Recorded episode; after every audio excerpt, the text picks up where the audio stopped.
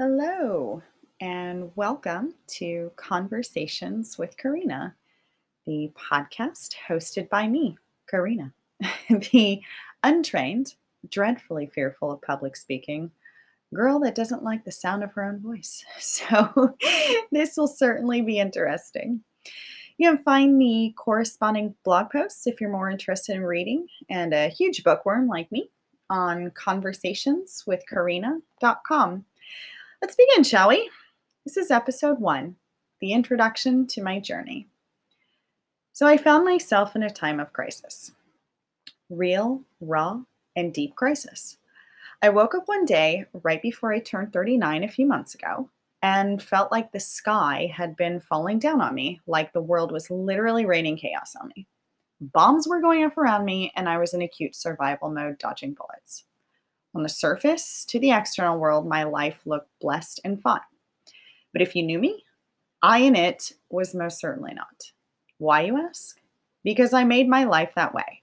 I designed it that way. In full disclosure, I brought on this shitstorm for 39 whole years, and the weather forecast was hail and hell coming my way. The thing about crisis is that it's an opportune time for decisive change, okay? And according to some dictionary somewhere, stated very beautifully, that it can either lead to recovery or death. It's a really fun place to be standing at this crossroad thinking, hmm, should I choose life um, mm, or death? I don't know. I stood there for weeks. Or shall I say, lying in my bed mostly, drowning in my sorrows, a little whiskey, some wine maybe, sobbing profusely on the phone to any poor soul brave enough to check on me, and in total and complete combat. My fighter jet was going down fast. It's a weird thing to fight a battle from underneath your bed covers. You're too afraid to come out from your shelter, but you know if you don't pick up your phone and laptop and just start trying to fix shit as fast as you can in between self loathing and despair, you'll surely die in that bed, giving up entirely. Meanwhile, God's looking at his watch, tapping it at me, going, uh, Dear, War's still going on right here. Landmines all around you. What's your status on this one? You got to choose quickly here, dear. World War Karina has got to end.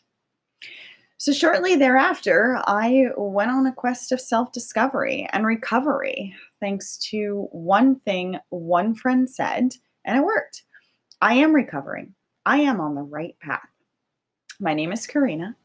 And I created this blog and podcast called Conversations with Karina because I needed to talk to myself, converse with my inner voice, and speak it out loud in order to discover what I truly believe about myself and the world and how to recover from the web of my life that I did weave.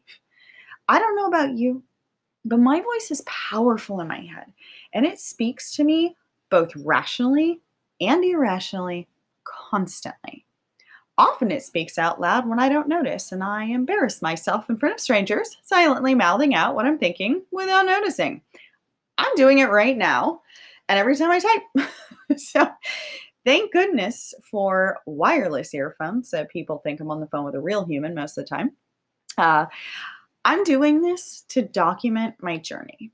This is my private little journal of self reflection, and I'm making it public because I hope that won't just help me, but it'll help someone else too going through a transforming, you know, transformative journey. It's what I embarked on really out of pure depression and desperation. You know, it's the juicy part of my story. I'm sure anyone listening or reading salivating to taste. If so, tune into Karina's Web, where I introduce just how nuts I became. Being equal parts left brain and right brain creates this very bizarre world of competing rationale in my brain. It would be much easier for me if I had a little toggle switch I could use to turn each side on instead of having to navigate between two ways of thought. But alas, that is how I am built. And hope it makes things more interested for anyone listening because it sure does for me. In fact, you'll get a glimpse into the creative right brain side of me as the more the idea of doing this, you know, exercise of journaling incubated, the more classic children's novels I had read.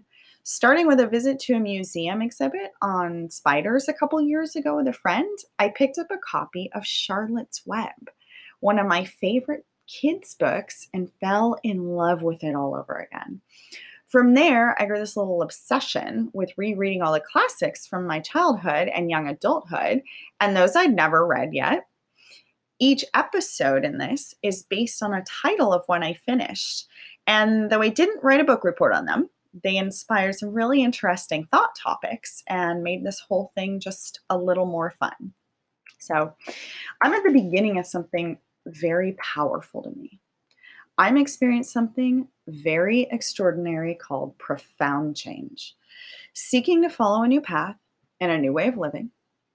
All too recently, I couldn't get out of the thoughts in my head that were creating this perfect storm of chaos, feeling like I was spiraling out of control in a tornado and I couldn't get my feet on the ground. Then suddenly, I hit the floor my rock bottom with no choice but to lay there and let my soul die or find a new way to live. No doubt there are many people in this vast universe that have lived through some or many similar experiences and worked through the same thoughts and rationale the way I have, and also want to learn how to pivot and change course in order to live peacefully and differently perhaps I can just inspire someone to also create and enjoy their own journey uniquely and specifically. Sometimes it's just useful to know that you're in good company with another human's understanding, you know, discovering the fellowship that makes us feel less alone and less crazy. You know, just as people have helped me, I want to also help someone, anyone else, know that there's not just hope, but success. And that success is largely a byproduct of my failures, if you want to call them that. The other day, you know, two of my friends I haven't spoken to in a long time called me out of the clear blue to vent their frustrations about being scared that they couldn't pull themselves out of their current nightmare. This is human. Feeling lost and craving the answer as to what to do or where to go, or feeling underwater and drowning in a sea of our own personal version of crazy. According to them, nothing they were doing was working and didn't know what to do. To which I responded, I have the secret if you're willing to try. Just by me saying that, it helped comfort them. And when they're ready, they'll start seeking their own answers. I don't have the secret. That's a lie. I'm not so arrogant or naive to assume I have the ultimate answer, but I'm brave enough now to ask myself the question what do I need to do right now to really be happy and live a life that I enjoy deeply and truly with purpose. I'm almost 40 years old and I'm doing it right now and I'm not turning back. From what I've been learning, the secret for me is nothing more than a willingness to change the way I think because thinking differently is helping me feel and act accordingly.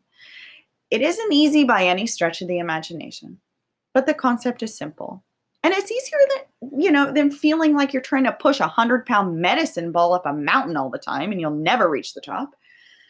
I'm starting at the root of the problem, my thoughts, and going from there. I only know where to start and that there is no end.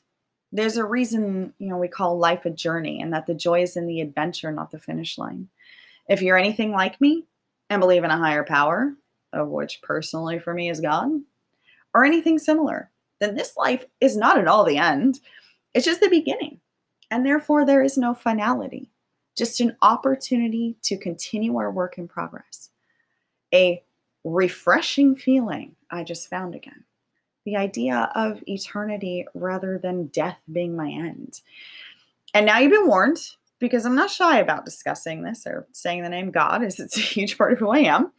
It's how I relate to my existence. I've changed and you know how I've changed my thoughts to relying on something greater than me to help me navigate this journey rather than just my own self-will. And my perpetual and frequently disastrous desire to control every outcome, failing slowly and surely at life. It was this basic survival instinct, despite my intrinsic beliefs in my higher power that got me to this place of thinking and creating chaos in my life in the first place. In this better frame of mind, I'm never trying to start over or erase everything that's ever happened to me or the feelings I felt because that's impossible. Nor would I want to, as there have been, you know, a tremendous amount of goodness and greatness I've also experienced in my life in parallel with the grief and hellfire.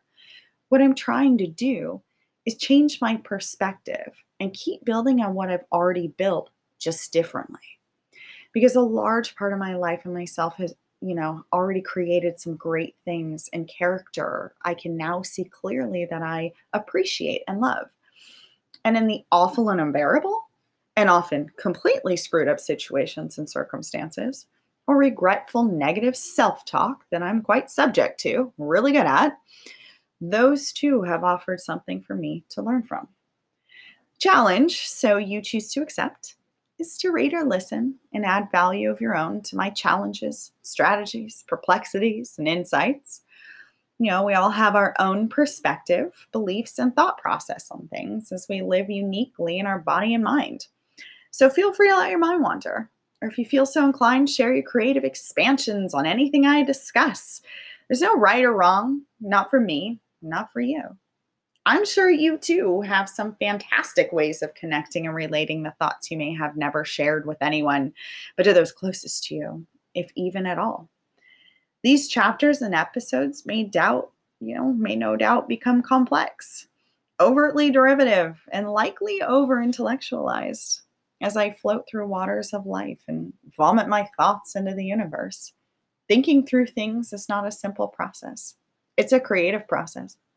But ultimately, my aim is to live and think simply, grateful for the present moment, no matter how brilliantly bright or dark, dimly lit, or purely boring and uneventful. And so it begins.